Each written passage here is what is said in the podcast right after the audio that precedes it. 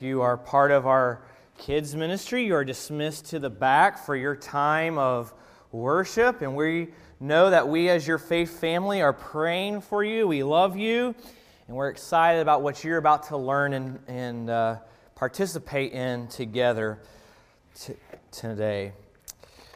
Today we continue in our series through the Gospel of John. Over the past few weeks, we've seen a couple of people approach Jesus with voids in their life, right?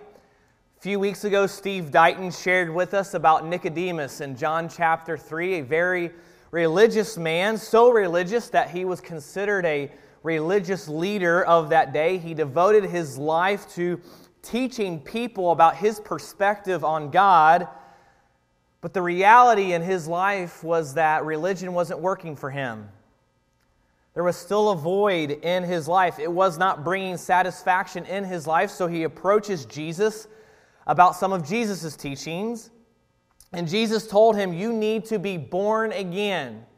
You need to have a brand new spiritual start. A fancy theological word for that is you need to be regenerated, spiritual regeneration.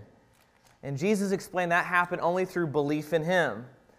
Last week, at the first part of John chapter four, we saw Jesus' journey through Samaria. He came to a Samaritan town of Sychar. He sat down at a well there because he was thirsty and he was tired. And a Samaritan woman came out and sat down uh, with him. She began to draw water out, and Jesus told her to give him some water. And what did she tell him? Basically, she told him, get it yourself. And uh, Jesus went on to explain to her, if you knew who I was, you would be asking me for living water. And he explained through the physical illustration of water the need that she was spiritual, spiritually thirsty. She needed spiritual satisfaction. She needed a void in her life filled. And he even knew everything about her. He told her, I know you have five husbands, and the man you're living with is not, not your husband. She went back into that village of Sychar, and she told the village, I'm, I've met a man who knew everything about me. The whole village came out, and Jesus spent three more days with them, and this whole town believed in Jesus. Today, we're going to be introduced to a man who's going to come to Jesus in a moment and time of desperation, a time of crisis. In two thousand one, on September eleventh, you may remember that. Some of our students, it's hard to believe this, they don't remember that. If you're a senior in high school, you were one year old when September eleventh happened, so time does go by quickly. I was in the ninth grade. And if you remember, on September eleventh, two thousand one, our nation, we found ourselves in the middle of a crisis. We had been attacked by terrorists in New York City and Washington, D C Many of us remember that our churches across the country, all of a sudden, there was a huge attendance spike. You didn't have to twist people's arms to come to church anymore, did you? That there was a huge attendance spike across the country in churches. In fact, in two thousand six, Gallup did a study on this, and their poll showed that the couple of weeks after September eleventh, church attendance did spike. But by January of two thousand two, just four months after the attack, churchgoing returned to its regular pre-attack levels. In fact, Gallup even wrote in their poll, it said other religious behaviors, if they were affected at all, found equilibrium even more quickly. As of October two thousand one, Americans' engagement in Bible reading and prayer was no different than pre-attack levels, and has been essentially consistent from that point on. So as a country, we found ourselves in a moment of crisis. A lot of people looked to the church and religion, but the reality is it didn't last. Because the church couldn't solve that crisis. The church could not bring inner peace. Though we have a message of peace, the church cannot bring inner peace. Only Jesus can. Well, today we're going to meet a desperate man, a man who has a crisis going on in his life, and he comes to Jesus with it. So if you have a Bible this morning, turn to John chapter four. We rely on the Word of God during our times of preaching and teaching, so I hope you have a Bible. And turn over to John chapter four and look at verse forty-six. That's where we're going to pick up and start. John chapter four and verse forty-six, and that's where I'll start reading. It says this, He, Jesus, went again to Cana of Galilee, where he had turned the water into wine. There was a certain royal official whose son was ill at Capernaum. When this man heard that Jesus had come from Judea into Galilee, he went to him and pleaded with him to come down and heal his son, since he was about to die. Jesus told him, "Unless you people see signs and wonders, you will not believe." "Sir," the official said to him, "come down before my boy dies." What we see here is that Jesus had returned to Galilee, and his reputation has really grown, mainly because of his miracles. A lot of people, they just came out to see the circus. They came to see the show of Jesus. And so his reputation has really grown. He's got quite a following now at this point. And a royal official whose son was really sick comes to Jesus. This royal official was someone whose job was to be at the service of the king, but he wasn't like a servant. He was in a, a position of ruling. This guy would have been under King Herod at this point. And we can think of this guy as a nobleman or a ruler. And he hears that Jesus had come from Judea and the Galilee, specifically the town of Cana, and goes and finds Jesus. Now, this man lived in Capernaum. This royal official lived in Capernaum. Capernaum was a coastal town, kind of like, you can almost think of it as like a vacation town, like a Myrtle Beach, um, Destin, Florida. It was right there on the coast. Well, Capernaum to Cana was one day's journey, so this man traveled one day to go and find Jesus. And I'm sure you can imagine, with the crowds that followed Jesus, this man had to ask around, "Where's Jesus? I need to see him. I've got to talk to Jesus." So you can imagine the frantic uh, pace that he was looking for Jesus. And he finds Jesus. This royal official comes to Jesus and pleads with him to come and heal his son. Now, some translations say that, that he asked him. You may, I know we have different translations floating around out in the crowd this morning. But my translation that I'm using this morning, the Christian Standard Bible, I really like it because it just doesn't say he asked him. It says he pleaded with Jesus to come and heal his son. This man, a government official, is begging Jesus to come and heal his son. We see the desperation of this man here. There's a real crisis going on in the life of this man. His son was about to die. Now, let's pause for just a second, and let's put ourselves in the shoes of this man. We don't know the age of his son, but the man did tell Jesus that he was a boy, so he couldn't have been too old. We don't know what this boy was sick from, though we'll see in these next coming verses that he was uh, that he had a fever, but we don't know the exact sickness or the exact diagnosis of this little boy. But this royal official was under the impression that his son was going to die. Now, if you're a parent this morning, I see Kurt and Stephanie Hubin are here this morning. They're brand new parents, and so they've just entered into this phenomenal world and world of chaos of being a parent. But if you're a parent this morning, I think we can identify with this man. He loves his child. He loves his little boy, like only a parent could, and his child, his son, is terminally ill. Now, I don't know about you. I have three kids, two boys and a little girl. I don't know about you, but if one of my three kids were terminally, terminally ill, I would be desperate. I would be desperate. I would be a wreck. I would, I would be doing some pleading with God. I would be doing some pleading with Jesus. In fact, the reality is this, and I, I'm just being transparent with you. In, in fact, I would rather die than one of my kids. And I think if you're a parent here, you, you would echo that exact same thing. I would rather die than one of my kids. So if you're a parent, you know what I'm talking about. So put yourself in this man's shoes. He's pleading with Jesus to heal him, begging Jesus to heal him. Well, let's see what happens. Let's go to verse fifty. "Go," Jesus told him, "your son will live." The man believed what Jesus said to him and departed. While he was still going down, his servants met him, saying that his boy was alive. He asked them at what time he got better. "Yesterday at one in the afternoon, the fever left him," they answered. The father realized this was the very hour at which Jesus had told him, "Your son will live." So he himself believed, along with his whole household. Now this was also the second sign Jesus performed after he came from Judea to Galilee.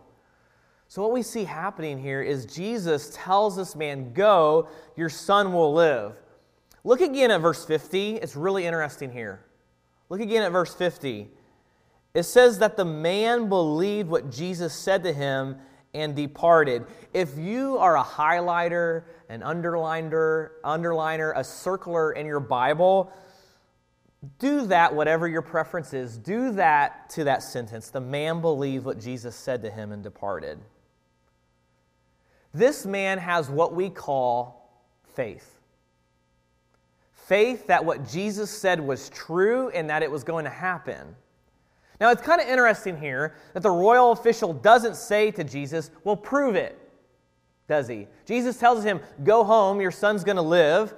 But the royal official, he doesn't say, "Prove it." I think for a lot of us, when we hear Jesus say something, what do we say? Prove it. We don't see him ask Jesus, "Are you really God?" We don't see him ask him, "How do I know you're real?" He just believes Jesus, and then he acts upon that belief and goes home. You see, here's the reality for every one of us. We are not going to understand everything about Jesus. We're not. Now, I encourage you to try and to pursue that knowledge of Jesus, but we're not going to understand everything about Jesus. In fact, as in our pursuit of Christ, we're going to have a lot of questions, and that's good. We should have questions. But at some point, if we want to know Jesus, we're going to be confronted with, do we believe Jesus or not? As you pursue to know Jesus and you seek him out, you and I are going to be confronted with, do we believe Jesus or not? It's a simple question. Do we believe him or not? Now, we're not talking about historical belief. We've talked about that the last few weeks. We're not talking about historical belief. If we believe Jesus was a great teacher, that he was a good man, that he existed, that's not the question. It's not historical belief, but belief who he said he was and belief that he did what he did. That's what believe in Jesus. And here's what happens when we believe Jesus. That genuine belief turns into action. It changes what we do. We're a different person because of it. So if you're sitting here this morning and you claim to believe Jesus, yet nothing in your life has changed, the Bible teaches us, especially in First John, that we need to examine ourselves to see if we really are in the faith, if we really believe. If we claim to believe Jesus and there's no action because of it, there's no life change of it, we really need to question ourselves, do I really believe Jesus? So this guy makes the one-day trek, trek back home, and somewhere along the way, the servants meet him, and they tell him that his boy was alive. Now, let's put ourselves in the shoes of this man again. Can you imagine that? You think your son, your little boy, is going to die, and now you're on your way home, and your servants run to meet you, and they tell, tell you that he is alive. Can you imagine the relief in that moment? Can you imagine that relief? It would be like a two-ton elephant getting off of your back. You could breathe again. You could think clearly again. You wouldn't live in a place of, of panic, of, of being frantic. And it's really interesting what this guy asked his servants. What does he ask them? He asked them, what time did he get better? What time did all this happen? And they tell him, at one in the afternoon. And then all of a sudden, and John here, the writer of this gospel, he's a brilliant writer. He's so good. Because we almost have this reflection. You know, you could almost have the chimes going, right? If you're a movie or some kind of drama, you hear the chimes, and all of a sudden, this royal official reflects back to twenty-four hours before, and he realizes that this was the very hour, the very time that Jesus told him, "Your son will live." And he believes Jesus all the more.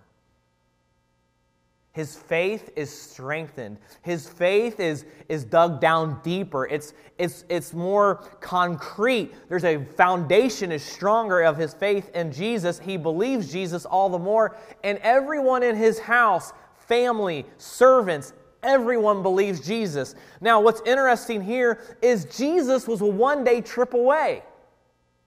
Jesus wasn't even there, yet these people are believing Jesus. Faith, family, what we see here and what we're continuing to see over and over again here in the Gospel of John is the redemptive purpose of Jesus. Jesus heals this man's son without even being present with the boy. He's not even there. We saw in John chapter two, a problem came up at a wedding in Cana where they ran out of wine, and what did Jesus do? He turned water into wine. In John chapter three, the first part of John four, Jesus explained to Nicodemus and the Samaritan woman that they can have satisfaction and the emptiness in their life can be filled. Jesus redeems what is right, what is not right. Jesus redeems what is not right. He fixes it. And here's the reality for every one of us in this room, this hundred or so that of us that are sitting here this morning. We are in need of healing. We need to be healed. We have sin in our lives. We are born with sin. We have brokenness. We have emotional baggage. Our lives are a wreck, and we need Jesus to make it right. We need Him to redeem it. We need His redemption. And just as this boy needed physical healing, we are in we are each in need of spiritual healing. Jesus offers it to us. We're all in the same boat here. We need spiritual healing. First Peter one twenty-four, write this verse down, look it up later, but I'll quote it to you. First Peter one twenty-four, it says, "He himself," talking about Jesus, "bore our sins in his body on the tree, that we might die to sin and live to righteousness. By his wounds you have been healed." Ephesians two five says that if we are believers, we were dead in our sin and we are made alive together with Christ. By grace we have been saved. Believe in Jesus and we can be healed spiritually from our sin.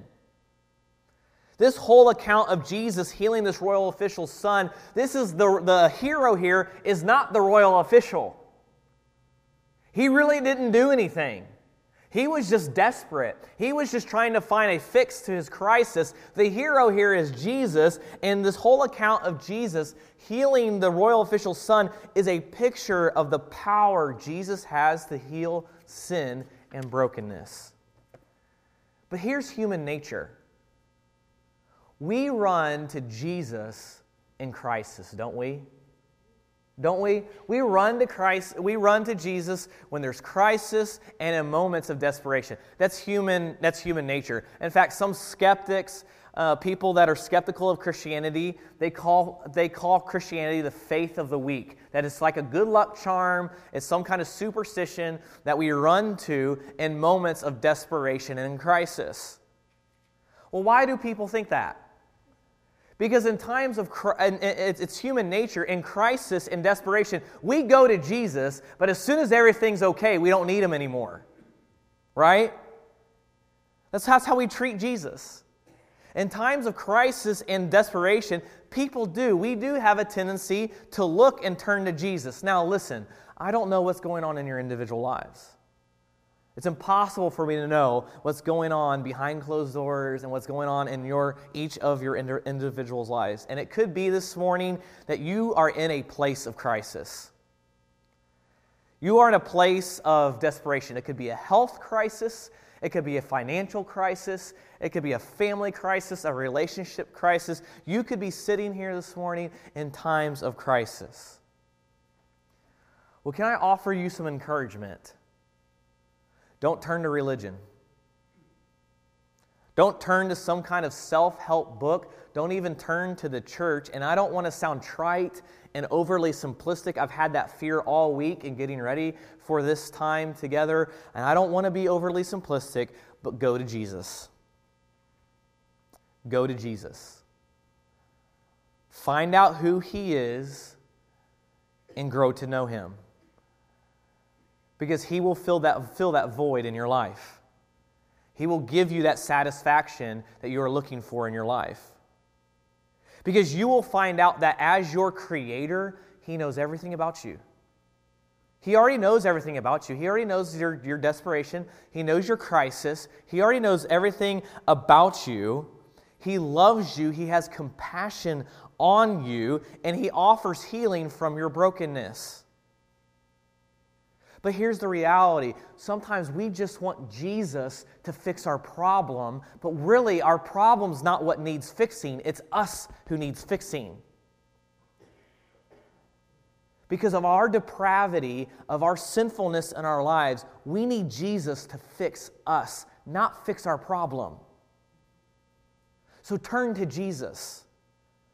Allow Him to fix you. Allow Him to change who you are. Because we have a tendency to wait for Jesus in only moments of crisis and desperation. We could be here this morning and everything in your life is going really, really well. We could be sitting here and we could feel blessed and everything's going well. Everything in our life is in its in its in a good place. And let me tell you, there will be a time when crisis is going to come. It is a reality for every one of us. There are going to be times of crisis in our lives. So turn to Jesus now. Grow to know Him now. So during those times of crisis and desperation, our faith will not be shaken. It'll be rooted in Him. Because we have a tendency, until crisis and desperation come, then we go to Jesus. But when life's really good, as long as our relationships are good, there's money in the in the checking account, and family is doing well, we really don't need Jesus. And we treat Jesus as nothing more than a heavenly Office Depot easy button. We just want Him to fix our problems. He's just our heavenly problem solver. And then when life returns back to its place and it's in a good place and we're happy, then we don't need Jesus anymore and we're back in our normal routine. See, here's what we have to understand about ourselves. We're all broken. We're sinful. We are in a constant state of sinfulness. And we're honestly in a pretty desperate place spiritually. We need help. We need rescuing. We need healing. And Jesus, as the Redeemer, He fixes that. He redeems it. He, he redeems us. He fixes our human brokenness that we each have. So let's not treat Jesus as some kind of get-out-of-jail-free card in life. But allow Jesus to fix us, to heal us, change who we are so that we will run to Him. In each of our lives, we must run to Jesus. We must plead with Him and believe in who He is and what He has done for each one of us. Pray with me.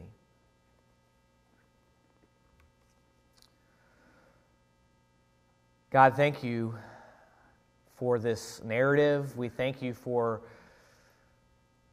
what we can learn from this interaction between You and this royal official. And God, I pray if there's anyone here that has never truly believed in who You are to the point where it's changed their lives, I pray that today, Holy Spirit, You would open their eyes for the need of salvation. Bring them to that place where all they can look to is You, and that they would look to You for forgiveness of their sin, and that You would heal them from their spiritual brokenness. I pray for those of us who are believers here this this morning, followers of you already. Jesus, help us not to just turn to you and run to you in moments of desperation and crisis, though we ought to do that. But Jesus, help us, change us to be more like you. Forgive us for treating you like our Office Depot easy button. Forgive us for just looking to you in just those moments where you just fix our problems. But I pray that we would look to you to fix us, to change us. And I pray, God, this is a scary prayer, but God, I pray you would do whatever it takes to make us more like Jesus. Strengthen our belief in you. God, call sinners to yourself in this moment, and it's in the name of Jesus we pray. Amen. Roxanne's going to pray or play for just a moment. And as she plays, let's do some reflection. Let's do some self-reflecting. Let's let the Word of God do the work in our lives. Maybe today that you need to believe in Jesus Christ, that you need to look to Him for your salvation. Could be today that you just you need to put Jesus back where he needs to be in our lives. There needs to be some reorganizing to where we just don't look to him in times of trouble, but we look to him at all times. If you would like to talk with someone at the end of our time of worship, I'll be standing in the back. Pastor Jason's available. Leadership team is available. And we would we would just invite you to come find us and talk with us about whatever's going on in your life. It could be you want to be baptized or or join with our church in church membership. We'd love to sit down and, and, and initiate and have that conversation with you. That is your time to do that at the end of the service. But let's take some time now to reflect on what we've heard and seen this morning.